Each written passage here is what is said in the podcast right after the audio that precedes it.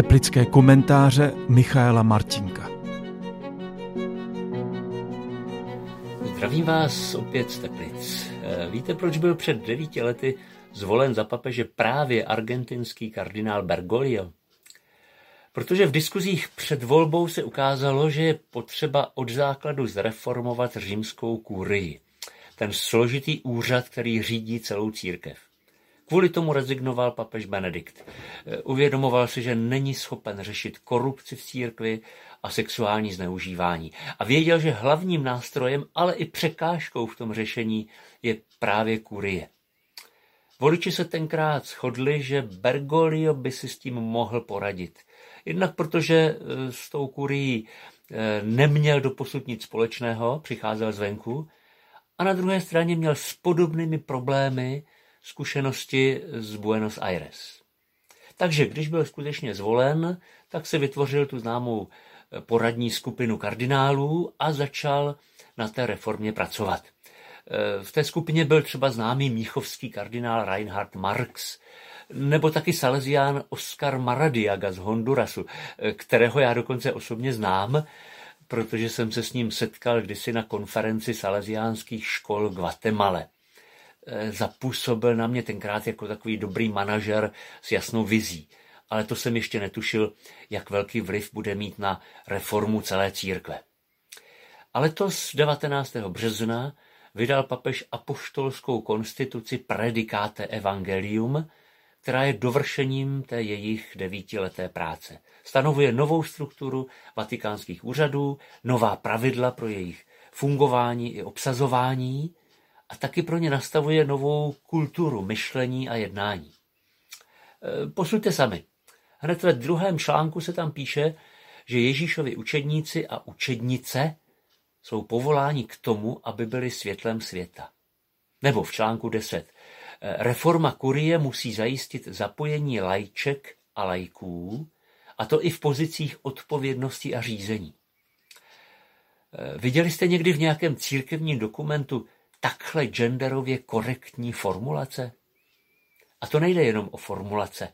Jde o to, že nejvyšší vatikánské úřady, jakási církevní ministerstva, už opravdu nemusí řídit jenom biskupové a kardinálové, ale dokonce i lajci. A to muži i ženy. Rozhodující při jejich výběru má být odborná kompetence, pastorační zkušenost a různost světových regionů a kultur, aby byla v té kurii zastoupena církev ve své pestrosti a univerzalitě. Tady nás papež František trochu předběhl.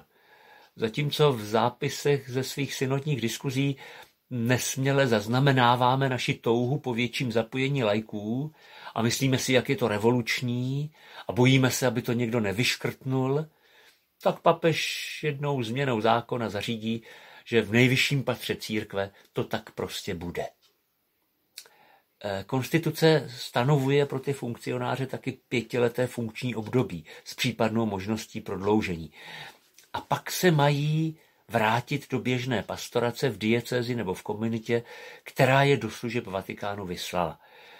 Jezuita, otec Girlanda, který se na té přípravě dokumentu taky podílel, říká, že lidé, kteří zůstávají příliš dlouho ve vedoucích funkcích, mohou vytvořit centra moci.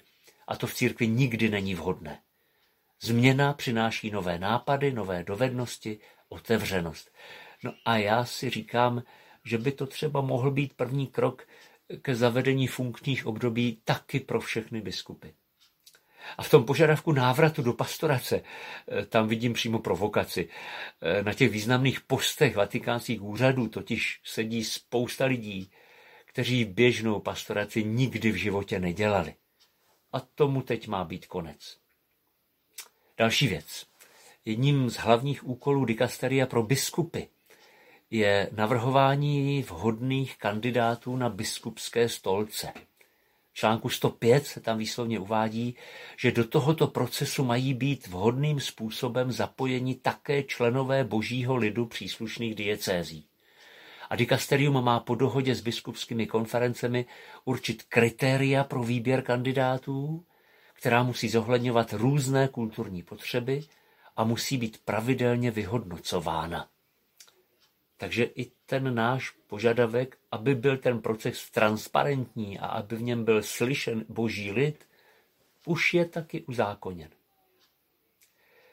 Když chcete názorně vidět, jak se církev mění, tak si vedle tohoto dokumentu otevřte apoštolskou konstituci Pastor Bonus z roku 1988, která uváděla tehdejší reformu kurie. O lajcích na vedoucích místech tam není ani slovo. O funkčních obdobích taky ne. O jmenování biskupů tam najdete jen stručnou větu, že všechno zajišťuje Vatikánská kongregace pro biskupy. Nebo třeba takový detail, zrušení cenzury. Ustanovení z roku 88, aby knihy týkající se víry a mravů byly podrobeny předchozímu přeskoumání příslušným úřadem, tohle se prostě v novém dokumentu už nevyskytuje nebo zdůraznění pastoračního přístupu. E, dosavadní dikasterium pro lajky a rodinu mělo za úkol ukazovat na krásu ideálu rodiny a pomáhat lidem k jeho naplnění. Nově je tam mnohem realističtější zadání. Zkoumat rozmanitost antropologických, sociokulturních a ekonomických podmínek soužití v páru a v rodině. Studovat hlavní příčiny krizí v manželství a rodinách navrhovat modely pastoračního doprovázení pro rozvedené a civilně znovu sezdané. Nebo pro ty, kdo v některých kulturách žijí v situacích poligamie. A podobně otevřeně se ten dokument staví i e, k tématu postavení ženy v církvi. Zajímavý je taky posun e, ve struktuře a v zaměření těch jednotlivých úřadů. Tradičně mezi nimi zaujímala nejdůležitější místo eh, kongregace pro nauku víry. Pak následovaly kongregace pro svátosti, pro biskupy, kněze a řeholníky, pro kanonizační procesy a pro evangelizaci národu. Kromě toho posledního byly tedy všechny hlavní úřady zaměřeny dovnitř, do církve, na její vlastní fungování. Až ve druhé kategorii v papežských radách se objevovala témata jako lajci, rodina, jednota křesťanů, spravedlnost a mír.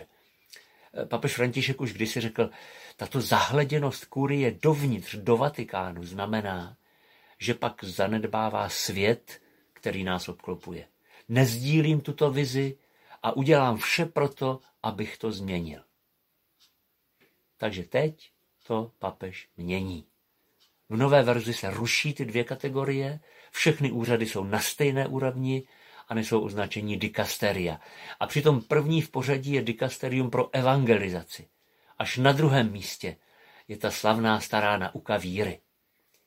A hned za ní úplně nové dikasterium pro službu lásky, tedy charitu. To je zásadní obrat. Církev dává najevo, že jejím posláním je hlásat evangelium a pomáhat potřebným. Všechny její vnitřní struktury mají sloužit těmto cílům. To, že reforma kurie leží Františkovi na srdci po celou dobu pontifikátu, to dokazují třeba jeho výroky už z roku 2014, kdy eh, vypočítal 15 takzvaných kuriálních chorob. Patří mezi ně třeba existenciální schizofrenie která postihuje ty, kdo opustí pastorační službu a věnují se jen úředničině a tak ztratí kontakt s realitou, s konkrétními lidmi. Nebo choroba zbošťování šéfů.